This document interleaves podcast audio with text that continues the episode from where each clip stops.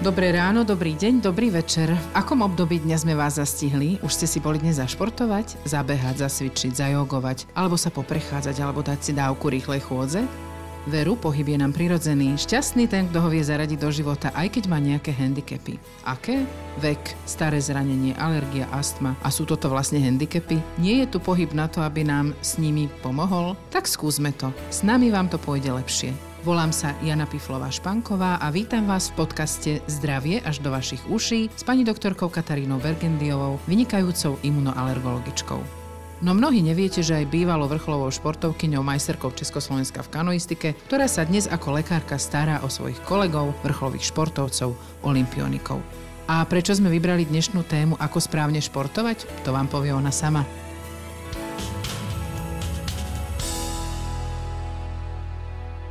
Dobrý deň, vitajte pani doktorka.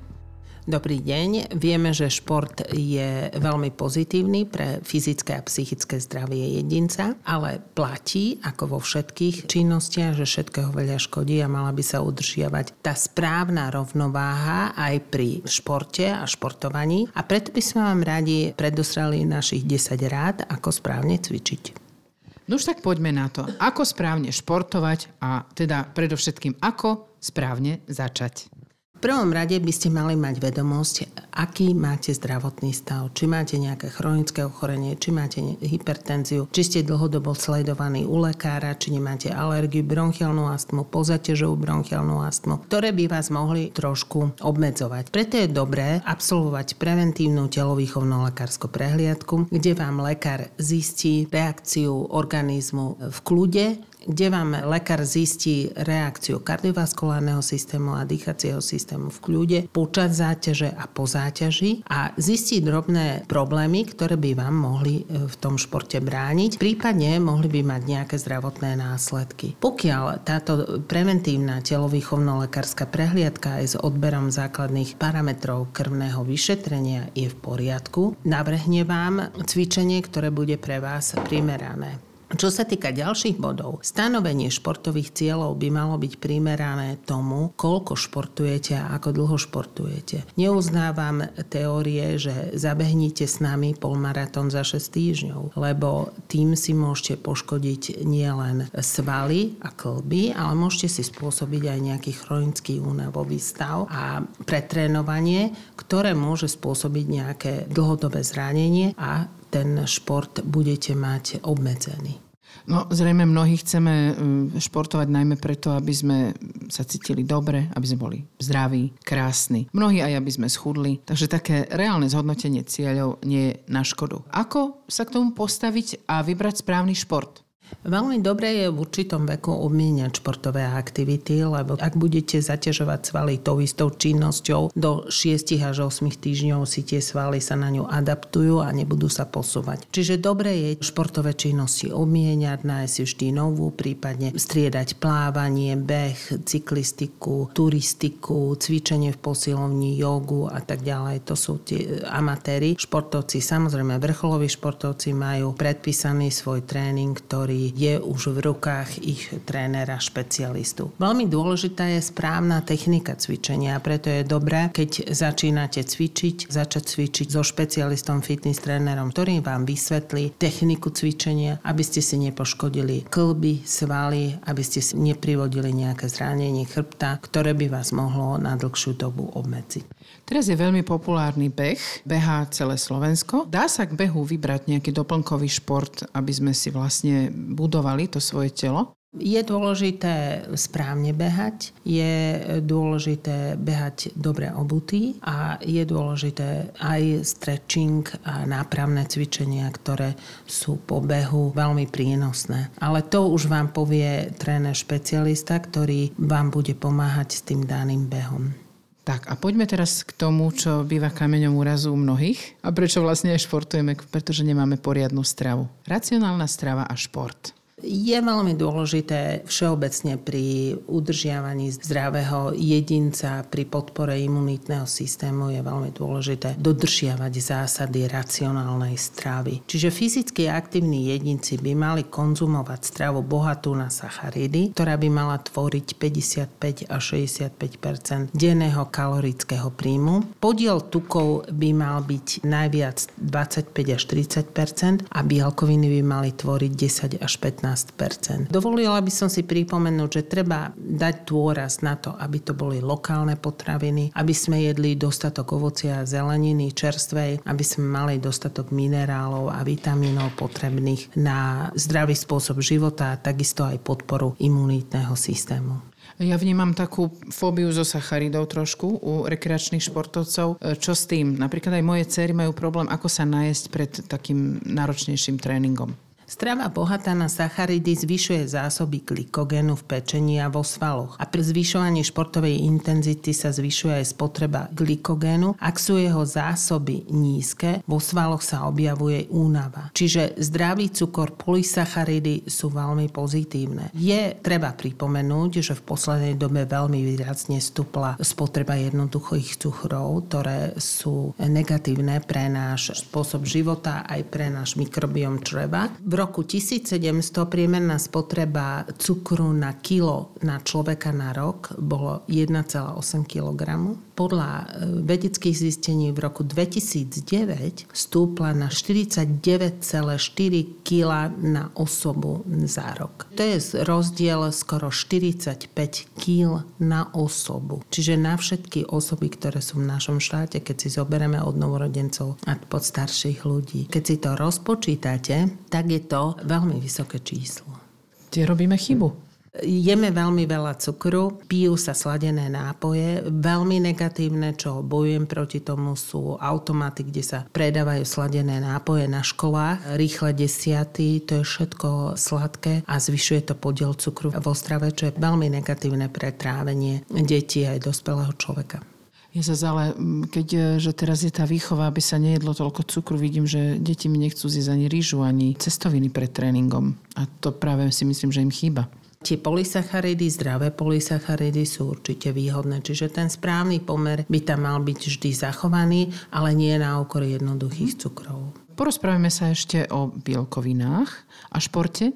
Bielkoviny a ich príjem by nemal presiahnuť 1 gram na kilogram hmotnosti. U silových športovcov je to samozrejme podstatne viac, ale my hovoríme o amatérskych športovcoch, pričom sa odporúčajú plnohodnotné bielkoviny s dostatkom esenciálnych aminokyselín, aby sme dokázali regenerovať, a potraviny bohaté na bielkoviny zabezpečujú telu aminokyseliny, obnovujú a tvoria svalovú hmotu a znižujú aj riziko anémie. Čiže dostatok železa, dostatok vitamínu B12. Toľko bielkoviny a čo minerály, vitamíny a šport? Dostatočné množstvo minerálov a vitamínov je dôležité prijímať v zdravej strave, čiže dostatok ovocia, zeleniny. Vzhľadom na to veľmi dôležité je antioxidačné zložky, ako sú vitamín C, E a beta-karotén, selen a ďalšie. Treba zaradiť ovocie, zeleninu, najmä v prirodzenej forme, a lokálne potraviny, ktoré kvitnú u nás, čiže ktoré rastú práve v tom období u nás. Dôležité je konzumácie surových, nespracovaných potravín, zatiaľ čo sa vyhýbame cukru a umelým sladidlám. Nie v kompótoch zeleninu, teda a ovocie, ale surové, to, čo si odtrhneme v záhrade, je najlepšie. Áno, o prírodnom zdroji dostatočného množstva minerálov a vitamínov hovoríme aj v jednom z ďalších podcastov s inžinierom doktorom Tomášom Pagáčom, ktorý je významný antidopingový špecialista na Slovensku. Upozorňujeme vás aj na tento podcast. A poďme sa teraz viac venovať vitamínu D, o ktorom teda v poslednej dobe počujeme trošku viac. Nesmieme zabúdať na vitamín D, kde 80% našej populácie má nízke hodnoty vitamínu D, hlavne v zimnom období. Súvisí to aj hlavne s pohybom vonku, ale samozrejme súvisí to aj so znečistením ovzdušia, kedy tie slnečné lúče neprechádzajú v takom množstve, ako by mali, ale si myslím, že hlavne ľudia sa pohybujú veľmi málo po vonku. Neuznávala som heslo "Zostaňme doma" v rámci prvej vlny pandémie covidu, kedy ľudí tlačili do do interiérov, málo sa pohybovali po vonku, málo mali ten zdravý pohyb na slnku a na čerstvom vzduchu. Vitamín D je veľmi dôležitý, pretože ovplyvňuje metabolizmus kalcia a fosforu, podporuje strebávanie vápnika z čreva a zabezpečuje mineralizáciu kostí. Ale je veľmi dôležitý aj pre funkciu imunitného systému. Je všeobecne známe, že dostatok vitamínu D zabezpečuje stimuláciu NK buniek a dostatočnú aktiváciu vrodenej imunity, ktorá bojuje proti respiračným infekciám. No, keď sme stále doma, pretože máme online vzdelávanie zo školy, prípadne z úradu, prebehneme do úradu z auta do auta, tak asi zrejme nedostávame dosť priestoru na to získať zo slnečného UV žiarenia. Povedzme si, pani doktorka, aký je ten minimálny pobyt na slnku a koľko treba sa nechať oslniť alebo trošku vystaviť slniečku, aby sme získali dostatočné množstvo. A čo, ak to nedokážeme? Najdôležitejšia forma tohto vitamínu D3 vzniká kože v pôsobením slnečného UV žiarenia. V našom strednom zemepisnom pásme potrebujete na získanie adekvátnej dennej dávky v letných mesiacoch asi 20 minút pobytu na slnku, pričom slnko musí byť asi 45 stupňov nad horizontom, čiže medzi 11. a 2. hodinou. Najlepšie, najideálnejšie by to bolo každý deň, ale keď dokážeme byť aspoň 3 až 4 krát do týždňa vonku, tak by to malo stačiť. Pokiaľ nie je dostatočný pohyb po vonku, je dôležité užívať tento vitamín D vo forme doplnkov, buď vo forme kvapiek alebo kapslí na stabilizácie hladiny toho vitamínu D. No ja musím povedať, odkedy ste nám odporúčili, aby sme si doplňali, deti sú menej chore. Naozaj to vidíme aj na sebe a na zdraví našej rodiny. Poďme k 7. bodu, prospešnému pre správny šport. Treba udržiavať správny mikrobióm čreva. To nie je len správny šport, ale aj zdravý život človeka, dobrá funkcia imunitného systému, udržiavanie mikrobiomu čreva. Sme to, čo jeme, platí aj v tomto ohľade. Centrom nášho tela je tráviaca sústava a kvalita nášho života závisí aj od toho, že aké zloženie baktérií máme v čreve, ktorý tvorí tú slizničnú imunitu. Gastrointestinálny trakt osídluje rozmanitá mikrobiálna komunita a odhaduje sa, že črevo obsahuje v priemeru 1000 bakteriálnych druhov. Táto mikrobiálna populácia je označená ako orgán, ktorý prevyšuje počet buniek ľudského tela 10-násobne. My si to dokážeme udržiavať životným štýlom a spôsobom stravovania, kedy sa mení svojim počtom, ale aj rozmanitosťou. Strava ľudí západných krajín je veľmi bohatá na živočíšny tuk a rafinované sacharidy, čiže tie cukry sladké, ktoré sú negatívne, a množstvo vlákniny v strave je veľmi nedostatočné a práve vláknina je veľmi dôležitá na dosiahnutie rozmanitosti mikrobiomu. Preto je dôležité jesť dostatočné množstvo vlákniny, ktorú nachádzame v celozrnných variantách obilnín, vo ovoci, zelenine, strukovinách, orechoch a semenách. Priaznivý vplyv na rast prospešných baktérií v čreve, ktoré majú vplyv aj náš imunitný systém a je všeobecne známe spojenie črevo-mozog, gut brain, ktorý ovplyvňuje zloženie mikrobiomu čreva aj našu náladu a rozličné psychické ochorenia, tak je veľmi dôležité udržiavať tento mikrobiom čreva vo forme. Pomáhajú nám v tom aj rozličné probiotické potraviny, veľmi dôležitá fermentovaná kvasená zelenina, fermentované mliečne výrobky. Kvalita našej stravy nám zabezpečuje aj našu náladu. Nie sú to teda len probiotika tabletkové, ale práve tie kvasené, obľúbené kyslá kapusta a jogurtíky, brinza a tak ďalej. Že zdravie nie je iba v tabletkách však? Áno, ale biele, nesladené. Nezabudnime na to. Je pre mňa fascinujúce, aj v poslednom období sa naozaj venujem tým výskumom, ako ovplyvňuje mikrobiota čreva, depresie a to psychické nastavenie človeka. To je neuveriteľné. Je všeobecne známe, že organizmus funguje v určitej dynamickej rovnováhe, kedy nám zriadi určitý triumvirát, to je centrálny nervový systém, endokrínny systém a imunitný systém. A k tomu imunitnému systému patrí aj slizničný systém, kde patrí tá mikrobiota čreva, čiže osídlenie baktérií tých slizníc. Všetko so všetkým súvisí. Ako náhle my zažívame nejaký stres alebo užívame nejakú nepriaznivú alebo nevhodnú potravinu, čiže že presledujeme, tak to má vplyv aj na ostatné orgány, ktoré majú receptory zase na látky, ktoré sa vylúčujú pri zmene tejto dynamickej rovnováhy. Čiže to si predstavte ako váhu, kde sa jedna strana vychýli, druhá strana reaguje. Čiže ako náhle sa zmení mikrobiota čreva, tak reaguje na to takisto mozog, reaguje endokrínny systém, reaguje všetko dokolo. Ako náhle žijeme v určitom chronickom strese, reaguje na to aj naša mikrobiota, reaguje na to aj náš imunitný systém a oslabuje sa. A tým pádom sme menej odolní na rozličné infekcie a na rozličné vplyvy vonkajšieho prostredia. A to práve je tá situácia, ktorú si môžeme zlepšiť tým športovaním amatérskym.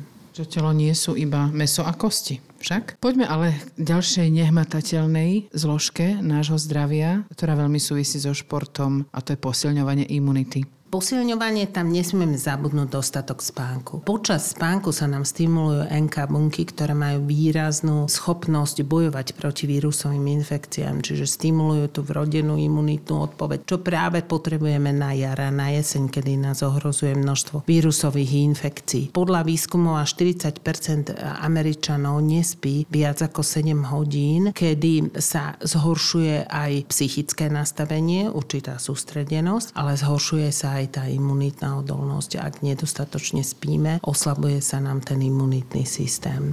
No prosím, tak koľko treba spať? Je to veľmi individuálne, ale predpokladá sa, že okolo tých 7-8 hodín pre dospelého človeka by malo stačiť. Tak budeme na tomto pracovať. A poďme teraz k tomu, čo sa každý obáva pri športe, riešenie zranení. Najlepšie bude sa im vyhnúť však. Riešenie zranení je parketa samozrejme ortopédov a fyzioterapeutov, ale treba povedať, že preventívne voči zraneniu treba bojovať správnym cvičením, správnym nastavením toho organizmu, posilňovaním vnútorného, ako sa hovorí, core, kedy sa nepoškodzuje chrbtica a všetky okolité súčasti, čiže nedochádza k svalovej disbalanci. A to je veľmi dôležité, aby vás nejaký inštruktor alebo fitness tréner naučil správne cvičiť, posilňovať ten core, ktorý vám zabezpečuje stabilitu celého organizmu. No už tak poznáte 10 základných rád na dobrý štart s tipmi, ako správne cvičiť, ako správne športovať. Čo dodať na záver, pani doktorka Bergendiová? Všetkého veľa škodí, treba si určovať reálne ciele. Nie je dobré nadmerne športovať, hlavne pre amatérskeho športovca, kde ten imunitný systém sa veľmi môže poškodiť a môže prechádzať až do chronického únavového syndromu. Športujme tak, aby sme sa cítili zdraví a odolní voči všetkému, čo z okolitého prostredia poškodzuje. Či už sú to nejaké vírusové ochorenia alebo nejaké okolnosti, ktoré nám negatívne vplývajú na psychiku a spôsobujú ten chronický stres, ako je ekonomická instabilita alebo strata zamestnania alebo choroba, smrť partnera, kedy nám môže ten akurát amatérsky šport v dostatočnej miere a neprehnaný pomôcť v lepšej regenerácii toho organizmu, aby sme sa cítili zdraví. To sa nehýbe, nežije, a to platí aj pre tých, ktorí majú nejaké ťažkosti. Treba nájsť vhodný šport a začnite správne s našimi podcastami Zdravie až do vašich uší. Lúči sa s vami pani doktorka Katarína Bergendiová a Jana Piflová-Španková. Z športu zdar.